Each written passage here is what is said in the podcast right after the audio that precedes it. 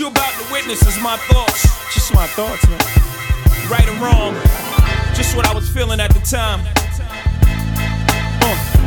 Welcome to another edition of A Prince's Thoughts. I'm here, Alphonse Prince, and uh, today we're going to talk about the free agent bonanza.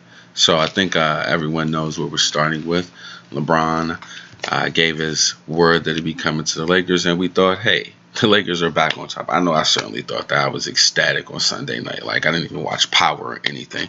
So, I'm ecstatic. And then, not even twenty-four hours, roughly twenty-four hours, the Warriors come through and crush the buildings. Like, Boogie Cousins on a one-year, five point three million dollars deal. And he's not he's not coming back till February. So, if anything, he'll give him a boost right around the All-Star break when they'll probably be feeling sluggish. Um, the wear and tear of the regular season will be back again because for some of them, Curry, Thompson, uh, Draymond Green, at the dollar, this will be their fifth year going to the trying to go to the finals. Right? Is my math right? They won one, lost one, then won the past two. Yeah. So five straight years to the finals, they needed new infections. So, I mean, on one hand, it's like we can pretty much pencil them in again for the finals, even though we already was doing that. So now, I mean, they just kind of came through and just crushed it. I don't, I don't know what to say except, wow, the N B A is not losing any ground to the N F L. It is continuing to be a twenty-four seven, three sixty-five league, and it has been fun for everyone. Um, but before Boogie dropped his cousin, bu- bu- uh, huh, wow, before Boogie dropped the news that he was going to the Warriors, LeBron was the talk of the free agent class. Um, the Lakers came through, Magic came through. Uh, while they weren't going to be title favorites immediately, I definitely think they're going to make the playoffs, um, even if they don't uh, trade with the Spurs, which is a whole nother separate conversation I'll talk about later. But um, I think I saw a stat that said LeBron was worth like fifteen wins.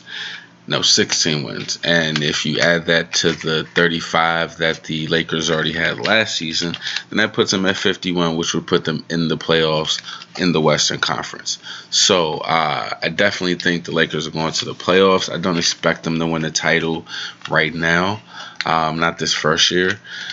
I think they're going to wait for the twenty nineteen class, uh, especially now that Boogie has came through and went with the Warriors. I don't see, even with Kawhi, them doing anything this year. So I think they stand pat. They see what happens with Kawhi. Uh, and then they go after somebody who, or two people, who can help them with the Warriors and hope that Klay Thompson leaves the Warriors, which I don't really think is likely, but it could happen. Um, speaking of the Kawhi and the Spurs, they're playing a dangerous game of chicken, a real dangerous game of chicken. Because on one hand, everyone says, well, Paul George said he wanted to go to the Lakers, and look, he re-signed at O K C. That's very true, and that's good for O K C. And I mean, what did Indiana really get back? Oladipo, Sabonis, um, maybe one pick. I'm not sure. I think only one pick. Um, but that pales in comparison to what the Spurs are asking, two players and two draft picks. And then if we look at what happened with Boogie, uh, he got traded to New Orleans, and he definitely left, and they traded two first-round picks to get him. Um, I think one was already drafted, maybe. That's the difference. But it still gave up a lot of players and some flexibility, and now he's gone. And then as they're in his place, they signed Julius Randle, which definitely won't be the same. So the Spurs are running a really dangerous game because I, he's not re-signing there. Um, I don't think he sits out the season. I don't think he creates that much of a headache uh, going into camp. Not not intentionally. I think the natural tension is going to create a headache of its own. Uh, so I think that will be a problem and something that Popovich and the Spurs will need to watch. But if he gets to the free agent class of twenty nineteen, I think he's definitely going to the Lakers, no questions asked. Um, so we'll see where this game of chicken goes. And can you only believe it's really only been twenty-four hours since free agency has started? And we've had all these flurry of moves. Like, some have been good, some have been bad. I mean, the Lakers besides the LeBron move and maybe the Rondo move. I actually like the Rondo move. I think um, in terms of competition for Lonzo, he's going to give good competition for him. I think if Lonzo doesn't cut it, then, hey, he'll be able to step in, um, play the heady I Q ball that LeBron was talking about. Excuse me. Uh, I don't like the Lance Stevenson deal. I mean, that just that's kind of crazy. Um, so we'll see about that one. I think they may be trying to rev up one package. I hope they don't give up. I hope they don't give up either Ingram or Kuzma. Um, I know that's definitely not going to be able to happen if they want to get Kawhi, but one or the other. And pref- preferably, I'd rather you give up Ingram. If I had to think. I don't know. If you ask me tomorrow, I may say something different. Um, with the balance of power now obviously shifted back to the West, it begs the question, what are the Eastern Conference teams going to do? Um, the Celtics look the best out of the bunch right now because they were within two minutes of a Game seven of the Eastern Conference Finals without their two All-Stars, Gordon Hayward and Kyrie Irving. Um, some may say Toronto should feel empowered because LeBron has been literally the only thing standing in between them as he's swept them uh, two years in a row. So with him gone to the West, they should feel empowered. Philly, they feel if their young stars make the growth, they can make some noise and get to the N B A Finals. Um, I want to talk about the hometown team, the Washington Wizards. I don't know what they're doing. Uh, they traded Marcin Gortat for Austin Rivers.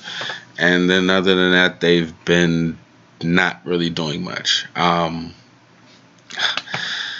I think they got to trade somebody. Uh, they, I mean, they can't come back and bring the same squad that they had before. Uh, even Golden State is making adjustments when they can and bringing in new people and fresh blood. And I just think it, it's no one's fault that it has to be done this way. Um, but it just has to be blown up. And not with a complete sledgehammer, but you got three wing players, um, two alpha players who both want to run the team, but only one runs the team really well and really efficiently. And that one is John Wall.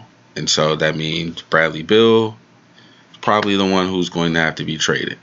And so I was really intrigued by the Kevin Love trade before the, the uh, N B A draft, where Bill and the fifteenth pick would have went to Cleveland for Love and the eighth pick. Um, so I think that would have been a good trade. That would have been some new blood. That would have been a slightly different team, but kind of the same team in terms of um, where you're going to get your points from.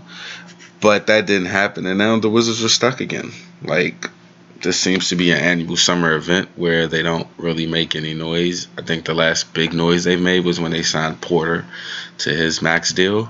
And I don't know if they're paying for it now, if that's the right word for it, but they seem to be kind of hamstrung. So we'll see if Dwight Howard gives them the discount, but I don't really like his game to the point where I think he's an effective player or going to be the player that moves them back into the Eastern Conference like finals conversation.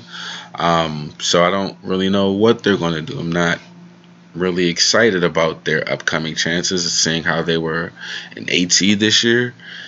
John Wall was hurt, but still, you got to be better than that in the East. Uh, so we'll see what the, the Wizards going to do now that the, the power is flipped and like flipped dramatically. Like LeBron started tilting the scales, and then the Warriors kind of just pushed it all the way to the side. Um, so that's it for the free agent class. Things are moving so fast, so by the time uh, we get this out, probably be some more intriguing news to hear. So please uh, check back in, leave a comment, let me know what you think. And until next time, peace.